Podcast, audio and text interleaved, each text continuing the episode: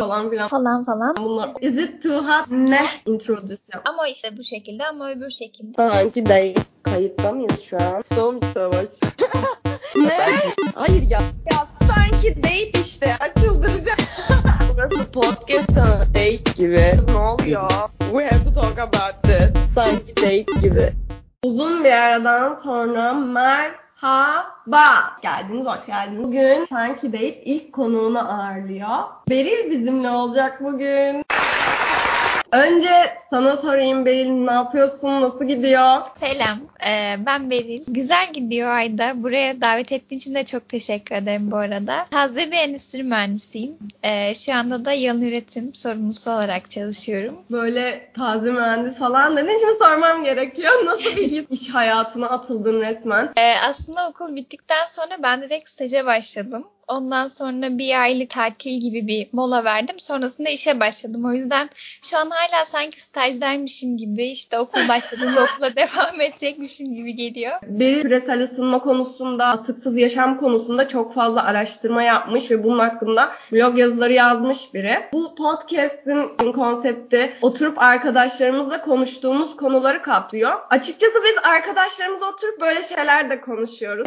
Tabii ki. Don't judge us. Bilinçli vatandaş bölümümüzde olsun istedim. Ben sana öncelikle şeyi sormak istiyorum. Bu blog yazılarından falan bahsettik, araştırmalarından bahsettik. Böyle bir insanın bir başlangıç noktası oluyor ya. Böyle bir aydınlanma yaşadığın kısım neresiydi tam olarak? Ya aslında şöyle söyleyebilirim. Hani hep şey vardır ya işte 3 yaşından beri resim yapıyorum. işte 4 yaşından beri mutfaktayım, yemek yapıyorum falan. Evet.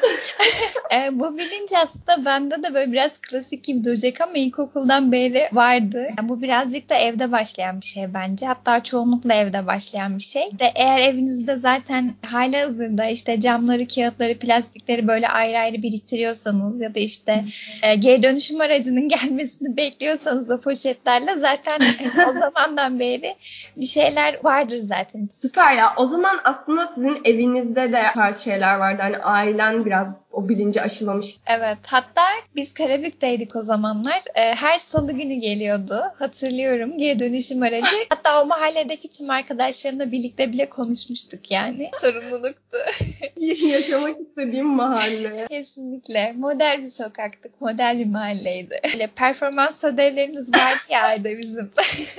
evet. İşte Dünya Çevre Günü, işte geri dönüşüm farkındalık haftası falan. Yani o şeylerimi çok net hatırlıyorum. İşte dünyaya ve işte bu çevreye genel olarak tüm e, olaylara ilgim aslında oradan geliyordu benim. O yüzden net olarak hani şu benim dönüm noktamdı diyemeyeceğim ama evet ilkokuldan beri olduğunu söyleyebilirim. Peki sonrasında mesela ilerleyen dönemlerde sosyal medyaya dahil oldun. Bu konunun sana ne gibi dönütleri oldu? Hazırlıkta biraz daha alevlendi diyebilirim. Bu blog yazmalar. Zaten blog yazmaya da hazırlıkta başlamıştım. Sonrasında sosyal medyada biraz daha o tarz şeyler paylaşmaya başladım.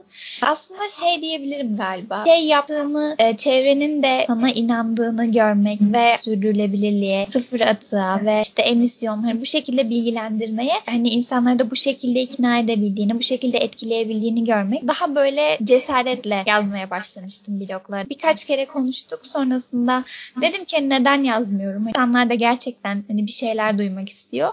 Ya da gerçekten bir şeyler yapmamız gerekiyor artık.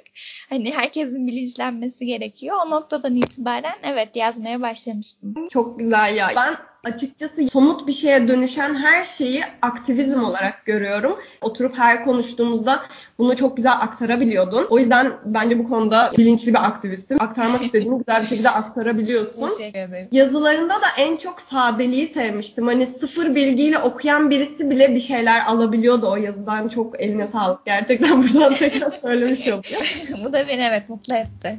Ee, şöyle biraz sıkıcı tanımlara geçeceğiz bu kısımda tamam mı? Podcast'ı terk etmemeye çalışıyorum. Defterleriyle gelsinler. Aynen alın not defterinizi falan. Ben şöyle bir soru yöneltmek istiyorum. İşte bu atıksız yaşam ne demek? Hani hiçbir şekilde hiçbir şey atığımızın olmaması mı? Geri dönüşüm konusuna mı giriyor? Karışık gibi duruyor ama sen bize aktarırsan bence aydınlanırız diye düşünüyorum. Tabii ki de hem atıklardan bahsedeyim hem de oradan birazcık emisyondan da bahsedebilirim. Geri dönüşüm aslında birazcık yanlış anlaşılıyor olabilir. Ee, şey gibi bir geri dönüşüm değil bu. Bu. Hani ben e, gün içinde işte 10, 10 pet şişe suyumu içerim. Ha, evet ama hepsini de işte plastiğe atarım, geri dönüşüme atarım gibi bir geri dönüşümden bahsetmiyoruz. Yani olabildiğince az şekilde zaten tüketeceğiz tabii ki de her şeyden. işte plastiği de, camı da, kağıdı da, herhangi bir şeyi de. Ama zorunlu olarak tükettiklerimizin hepsini de geri dönüşüme atmaktan bahsediyoruz. Yani bir şekilde o e, ürünün, o malzemenin yaşam döngüsünü tamamlaması aslında bizim istediğimiz şey. Yani zaten garip değil mi? Hani saniyede bir dakikada tükettiğin bir sarf malzemesini atıyorsun ve evet. artık onun bir döngüsü yok yani. Sen sadece keyfince onun yaşam döngüsü. Biraz bana bencilce geliyor. ee, bir şeyi bir kere kullanmak ve sonrasını getirememek aslında hani sen zaten konuyu oraya bağlarsın diye düşünüyorum. Sürdürülebilirliğin konusu diyebiliyorum. Tek seferde kullandım ve işim kalmadı artık benim onunla. Bu evet. kötü hissettiriyor bana açıkçası ya. Evet. Sürdürülebilirlik dediğin gibi tam da oradan geliyor aslında. Bir ürünün yaşam döngüsü var ve sen bu yaşam döngüsü tekrar başa sarmasını sağlıyorsun. Ama işte bu şekilde ama öbür şekilde bir şekilde sana tekrar geri dönüyor. Bu kağıt olabilir, plastik olabilir. Yani o döngüye tekrar sokabilmek herhangi bir yerden bu zaten çok önemli bir şey. Geri dönüşümde bu. Yani tam kelime anlamı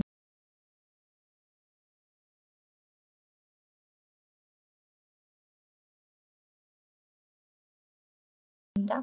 Burada şeyden bahsedeceğim Arda. Bir kitap var. Gerçekten okurken çok keyif aldığım, çokça altını çizdiğim, not aldığım bir kitap. Ve yeni de bir kitap. O yüzden bence çok e, güncel bir kaynak. Yani ilgilenenler ya da merak eden herkes için çok rahatlıkla önerebilirim. Bill Gates'in kitabı. E, İklim Felaketini Nasıl Önleriz kitabı. Direkt hatta onun ilk 5 cümlesini söyleyeceğim. E, o da aynı şekilde iklim değişikliğinden bahsediyor ve iki rakamdan bahsediyor bilinmesi gereken. İşte biri 51 milyar, diğeri de 0. E, 51 1 milyar bizim dünyanın genel anlamda her yıl atmosfere saldığı ton cinsinden sera gazı miktarı. Yani 51 milyar ne?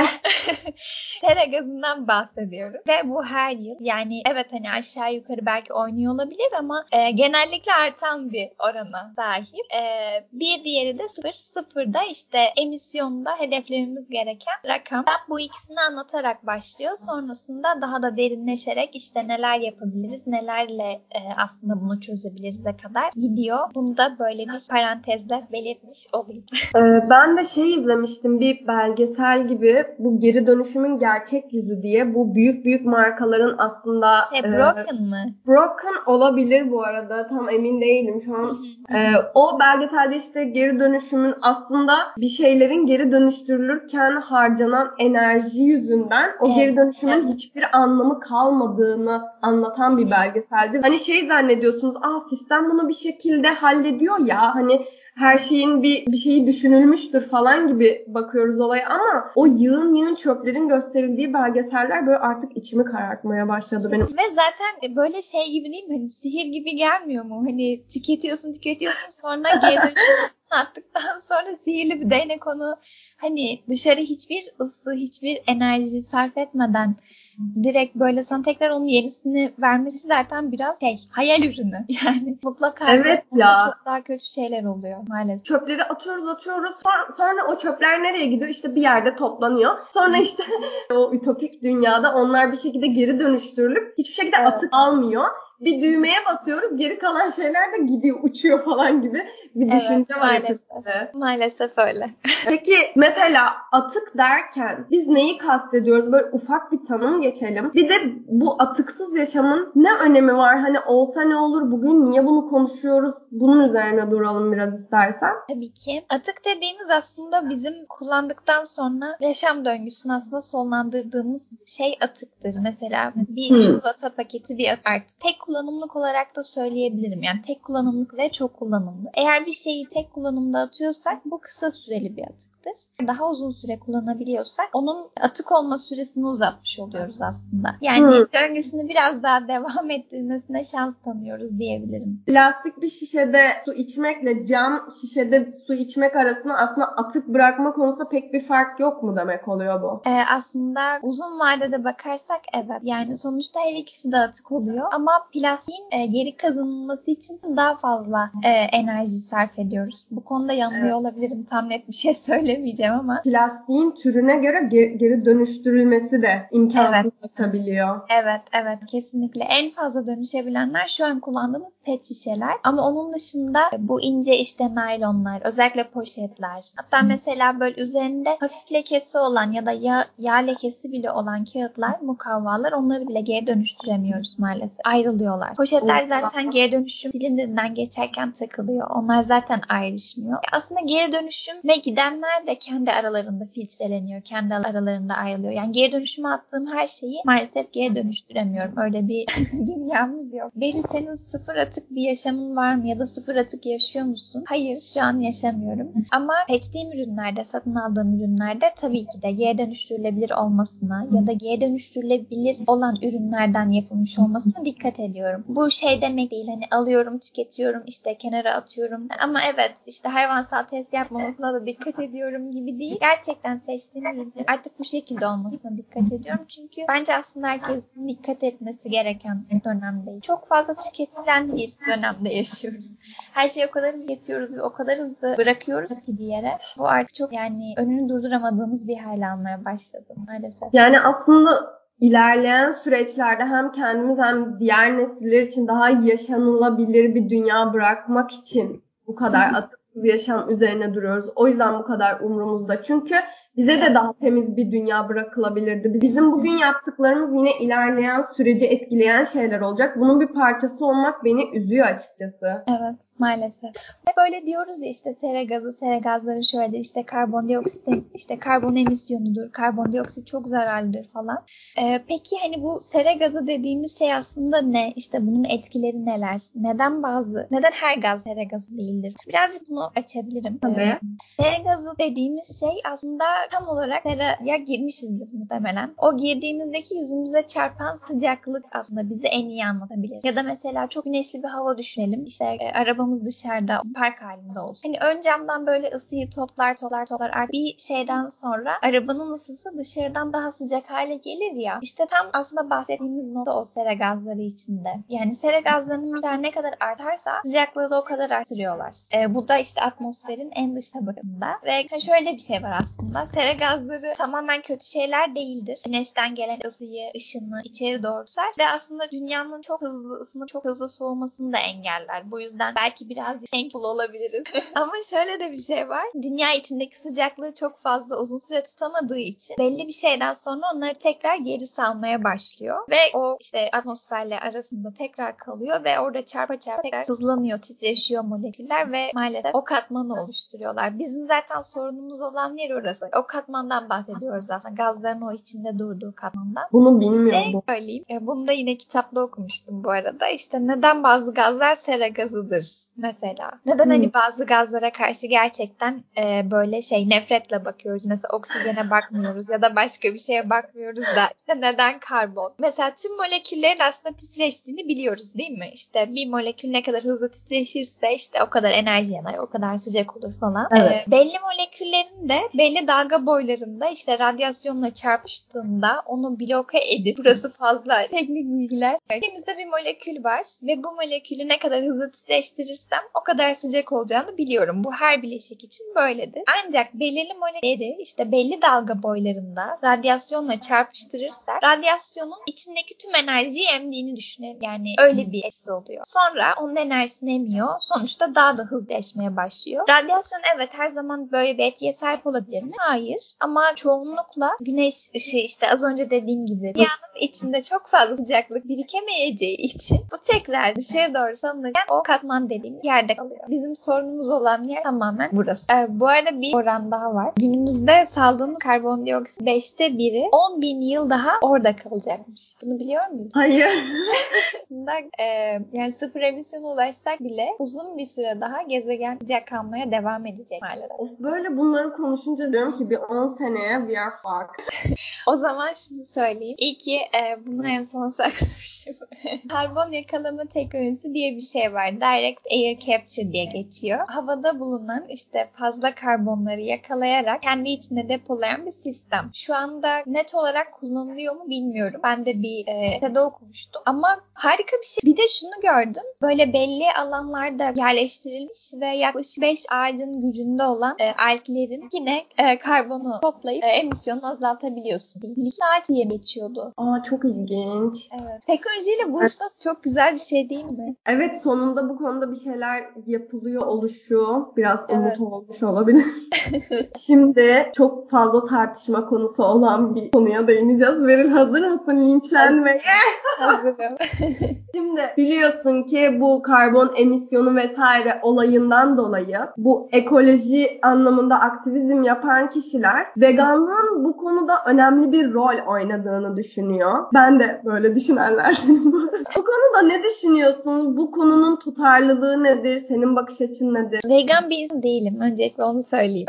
Ama tükettiğimiz her ürünün, e, her e, yiyeceğin bir şekilde o ekosistemin etkilediğinin farkındayım. İşte hayvanlar olabilir, hayvansal gıdalar olabilir. Bir hamburgerin yapımında kullanılan işte suyun 500 litre miydi? En başından en sonuna kadar bu korkunç bir rakam. Gerçekten. Aynı zamanda işte tişörtün, pantolonun falan da onlar da galiba 60-70 litre falan. Evet, Bu evet. arada bunu Tema'nın e, sitesinde de direkt gösteriyordu.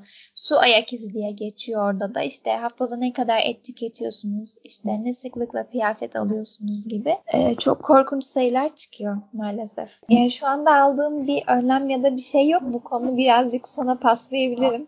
E, Benim açıkçası bu atıksız yaşamla ilgili, bu ekolojiye bakış açısıyla ilgili yaptığım ekstra bir şey yok. Beril'le böyle yeni yeni tanıştığımızda ben ona şey diyordum işte dişimi fırçalarken musluğu çok açık bırakıyorum.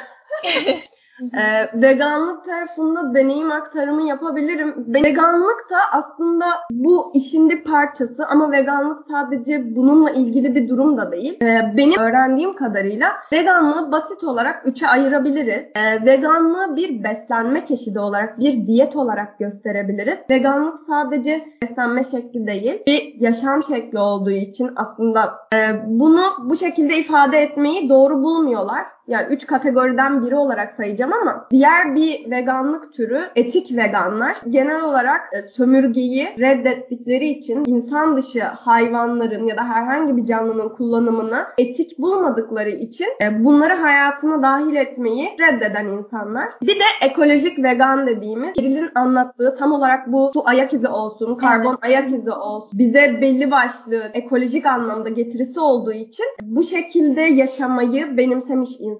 Bu konuda çok fazla tartışma olmasının sebebi çoğu vakıflar, dernekler hayvan üreticileri tarafından fonlanıyor olması ve bunun bir şekilde medyaya doğru yansıtılmadığını savunan bir grup insan olmasından dolayı. Hani aslında veganlık ve ekoloji paralel giden şeyler mi? Bunu kimse reddedemiyor. Kimse veganlığın ekolojiye hiçbir şekilde etkisi yoktur gibi bir şey demiyor. Sadece bunu işte benimsemiş vakıf ve kuruluşlar var. Bunu benimsemeyen vakıf ve kuruluşlar var. Bunun hakkında da belgeseller var direkt. Bu ekoloji konusuna kafayı takmış e, bir aktivist gidip bu vakıfları vesaire araştırıyor e, ve nereden fonlandıklarını öğrenince hayal kırıklığına uğruyor tabii ki. Ekolojik anlamda bir şeyler yapmak isteyen kişinin vegan olması çok doğal bir durum aslında. Bu konuda söyleyebileceklerim, aktarabileceklerim bu kadar. Teşekkür ederim. Bunda ben de şeyi söyleyeyim. Ee, sosyal medyanın gerçekten çok büyük bir etkisi var bence. Greenwashing diye bir şey var. Yeşil aklama diye belki Türkçe'de duymuş olabilirsiniz. Bu işte Hı. markaların çevre temalı yaptığı tüm reklamlar, işte kampanyalar, promosyonlar bunların bir kısmı aslında greenwashing olarak geçiyor.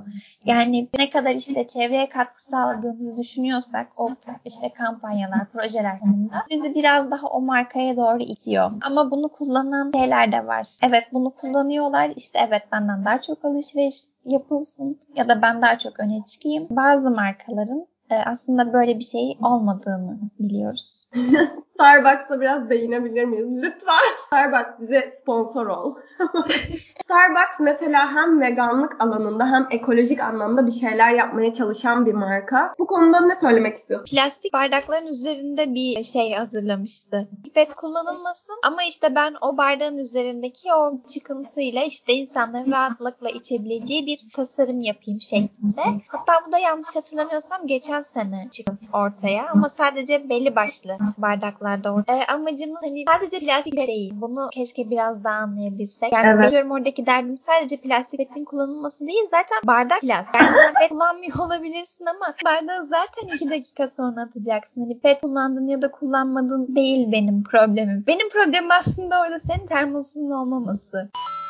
Hani Yanıldım. insanların kafasını karıştırıp bir yerden iyilik yapıp bir yerden kötülük yapmak gibi bir şey. Bu konuyu ben de çok düşünüyordum. Şimdi o kullandıkları karton pipet zaten geri dönüştürülebilir bile değilmiş. Hani Tabii karma ki. bir maddede olduğu için. Aynen öyle. Kesinlikle. Bu karma yapıda olunca kısmı açabiliriz bence ne demek istediğimizi. Tabii ki. Tabii ki. Mesela karton bardak diye satın aldığımız bardaklar var ya işte de böyle piknikte falan kullandığımız. Dışı evet karton ama ben içinden bahsediyorum. Mesela herhangi bir karton bardağın herhangi bir sıvıyı dışarı taşırmadığına zaten inanmıyoruz. Onun içinde tabii ki bir plastik kaplaması var ve bu yüzden aslında karma. Yani içinde dışarı taşırmayacağı şekilde ince de bir olsa plastik katmanı var. Ve dolayısıyla bunu geri dönüşüme sen ne kadar atarsan at zaten belli de değil. Plastiğe mi atacağım? Evet. Kağıda mı atacağım? Geri dönüşüme gidemiyor maalesef karma olduğu için. Ayrıştıramıyoruz. Çok kötü ya. Yani karton evet. bardağın geri dönüştürülemeyeceğini öğrendiğimdeki yaşadığım hayal kırıklığını anlatamam. Evet.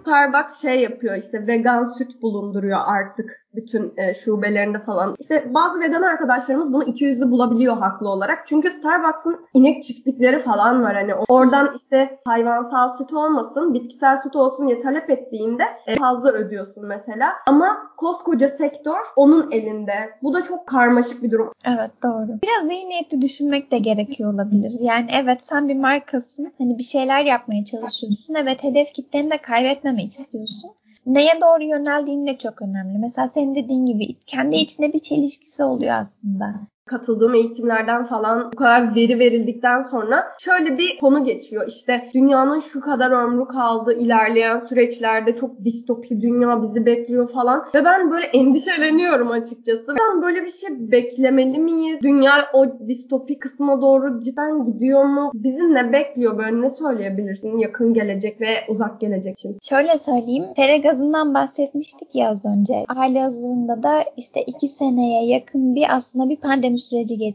geçirdik Covid-19'la birlikte. İşte dünya durdu diyebiliriz bence. Yani iki sene boyunca hani hem şirketler e, fazla üretim yapmadı, insanlar evindeydi, işte evden çalıştılar. Hani arabalar çok yoktu, toplu evet. taşıma azaldı. Biz bu iki sene içinde aslında sadece yüzde beş oranında tere gazında bir azalma gördük. Bu evet bir azalma ama ne kadar azaldığına değil de bence birazcık da ne kadar az azaldığına bakalım. Ve iki yıldır, iki yıl süren bir dünyanın durmasını olmasından bahsediyoruz. Evet. Bir de şöyle bir şey var. Geçen sene e, İstanbul Bienaliydi galiba. Bir plastik konferansı vardı. Bir reklam yapmışlardı işte. Plastik bir poşet, tamamen bir poşet giymiş bir kişi tarafından işte geliyor onu ağırlıyorlar falan. Çok aslında böyle şeydi. Metaforik bir reklamdı. Büyük Pasifik'ten bahsedeceğim. İşte orada bir aslında plastiklerin biriktiği bir çöp alanı var ve oraya artık bir ada olarak adlandırıyorlar yüz ölçümünden dolayı. Ne?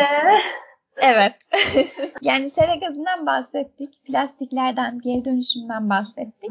Küresel ısınma diyorduk ya aslında. E, küresel evet. ısınmanın yanında iklim değişikliği e, küresel ısınmanın bir tık daha büyük bir kümesi. Biraz daha onu kapsayan bir küme. Neden böyle dedim? Çünkü biz hem küresel ısınma yaşıyoruz hem fazla sıcak hem fazla soğuk. İşte yaşadığımız tüm doğal süreçler işte bir yerde sel olması, bir yerde işte farklı afetlerin olması, işte hastalanmaları. Yangınlar falan. Kesinlikle. Yani bu yaşadığımız her şey az. En uçlarda yaşadığımız. Aslında bu iklim değişikliğinin bir göstergesi. O yüzden net bir yıl vermeyeceğim. Evet hani şu kadar yıl sonra şunları yaşayacağız gibi. Kıyamet evet. alametçisi gibi burada.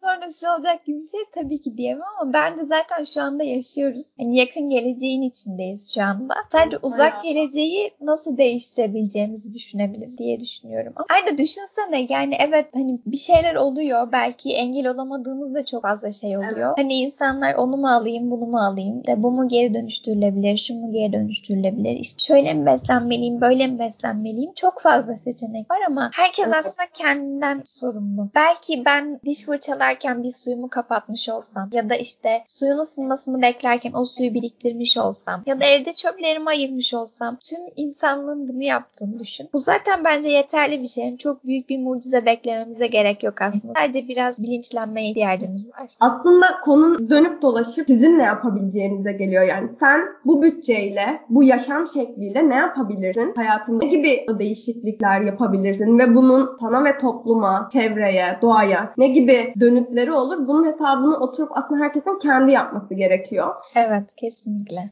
Ben bu konuyu şeye benzetiyorum. Hani bu konuda bir şey yapmak istiyor musun, istemiyor musun? Yani aslında karar verme noktasına buradan başlıyor. Bu konu senin ne kadar umrunda? Ne yapmak istiyorsun? Neler yapabilirsin? Oturup bunu düşünmek. Zaten çevrenize biraz baksanız balık ölümleri, geçen sene olan işte o İstanbul'un üzerinde yüzen felaketler. Yani bunların hepsini düşündüğümüzde evren bize bir şekilde bir mesaj veriyor. Mesaj gerekiyor.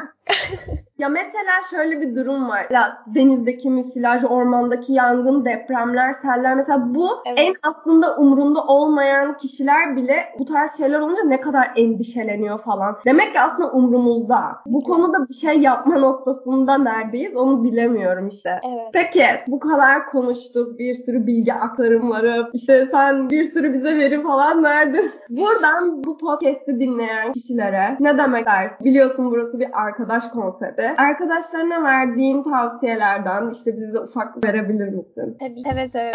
Zaten şey olarak düşünelim. Dalga olarak düşünelim. İşte birinci dalga, ikinci dalga, üçüncü dalga arkadaşlar. Hepine böyle mutlaka bir şey dediğim olmuştur. Hani biz işte suyu kapatsana ya da ne bileyim işte bir tane peçete yetmez mi falan. Kimseden senin de dediğin gibi hani vegan olun, işte sıfır atık yaşayın, plastik kullanmayın, sürekli işte tek kullanımlardan vazgeçin falan gibi bir şey diyemeyiz. Aynen. Ya insanlar şey bekliyor böyle sabah uyanacağım aman Allah'ım tam bir ekolojik aktivist olacağım falan. ya da sabah bir uyanacağım vegan olmuş olacağım falan. Bunlar böyle ilerleyen şeyler değil. O bilinci oluşturmaya çalış. Evet kesinlikle. Ya da yavaş yavaş yap. Yani yavaş gitmek de bir prosestir. Bu da bir Kesinlikle. e, iyiye gelişimdir. Sen sadece yani bugün mesela bir şeyler araştır ve e, neler yapabileceğini kendin düşün. Belki şu anda her şeyi çok net hissedemiyor olabiliriz. Sadece e, böyle az çok işte bir şeylerin farkında oluyor olabiliriz. İşte müsilaj oluyordur. Belki bunu bir şeye dayandıramıyor olabiliriz. Ya da işte bazı ülkelerde yaşanan sıcaklıklar falan bunları bir şeye dayandıramıyor olabiliriz. O yüzden şu anda sadece e, birazcık bu konuyu araştırsalar bile bence çok fazla şey ulaşacaklarına eminim. Aslında ne kadar çok bu gerçekler bizim yüzümüze vurursa bunları hiç yaşamadan yaşayacağımız zamana karşı daha, daha da rahat hazırlanabiliriz. Sadece Kesinlikle. biraz araştırmak gerek. Doğru katılıyorum sana. Ya evet. çok keyifli bir sohbetti ya. Bu kadar sıkıcı verilerle dolu bir konuyu ancak bu kadar eğlenerek konuşabilirdik. Çok teşekkür ederim her şey Ben teşekkür ederim. Ben de çok eğlendim. Gerçekten umarım dinleyen herkes için de aynı şey geçerlidir ve bir şeyler uyandırabilmişizdir. Podcast'in burada sonuna gelelim. Umarım keyif almışsınızdır. Görüş önerilerinizi Instagram üzerinden, Twitter üzerinden ya da mail üzerinden belirtebilirsiniz. Instagram Instagram'da sankidate.podcast, Twitter'da sankidate, mailden bizimle iletişime geçmek isterseniz de sankidate.gmail.com'dan iletişime geçebilirsiniz. Teşekkür ederiz beni tekrardan. Sonra ben görüşmek üzere. Bay bay. Bay bay. Sankidate. Kayıtta mıyız şu an? Doğum savaş. ne? Hayır ya. Ya sanki date işte. Açıldıracak. Burası podcast sana date gibi. Ne oluyor? We have to talk about this. Sanki date gibi.